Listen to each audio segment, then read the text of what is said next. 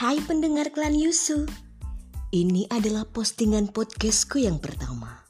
Sebenarnya aku nggak tahu mau posting apa. Tapi kayaknya kalau aku post kisah kehidupan seru juga. Yang pasti bukan fiksi. Di sini sesuatu yang real. Dan kisah di podcastku ini bertema bebas Hari ini aku mau post keseruanku bersama.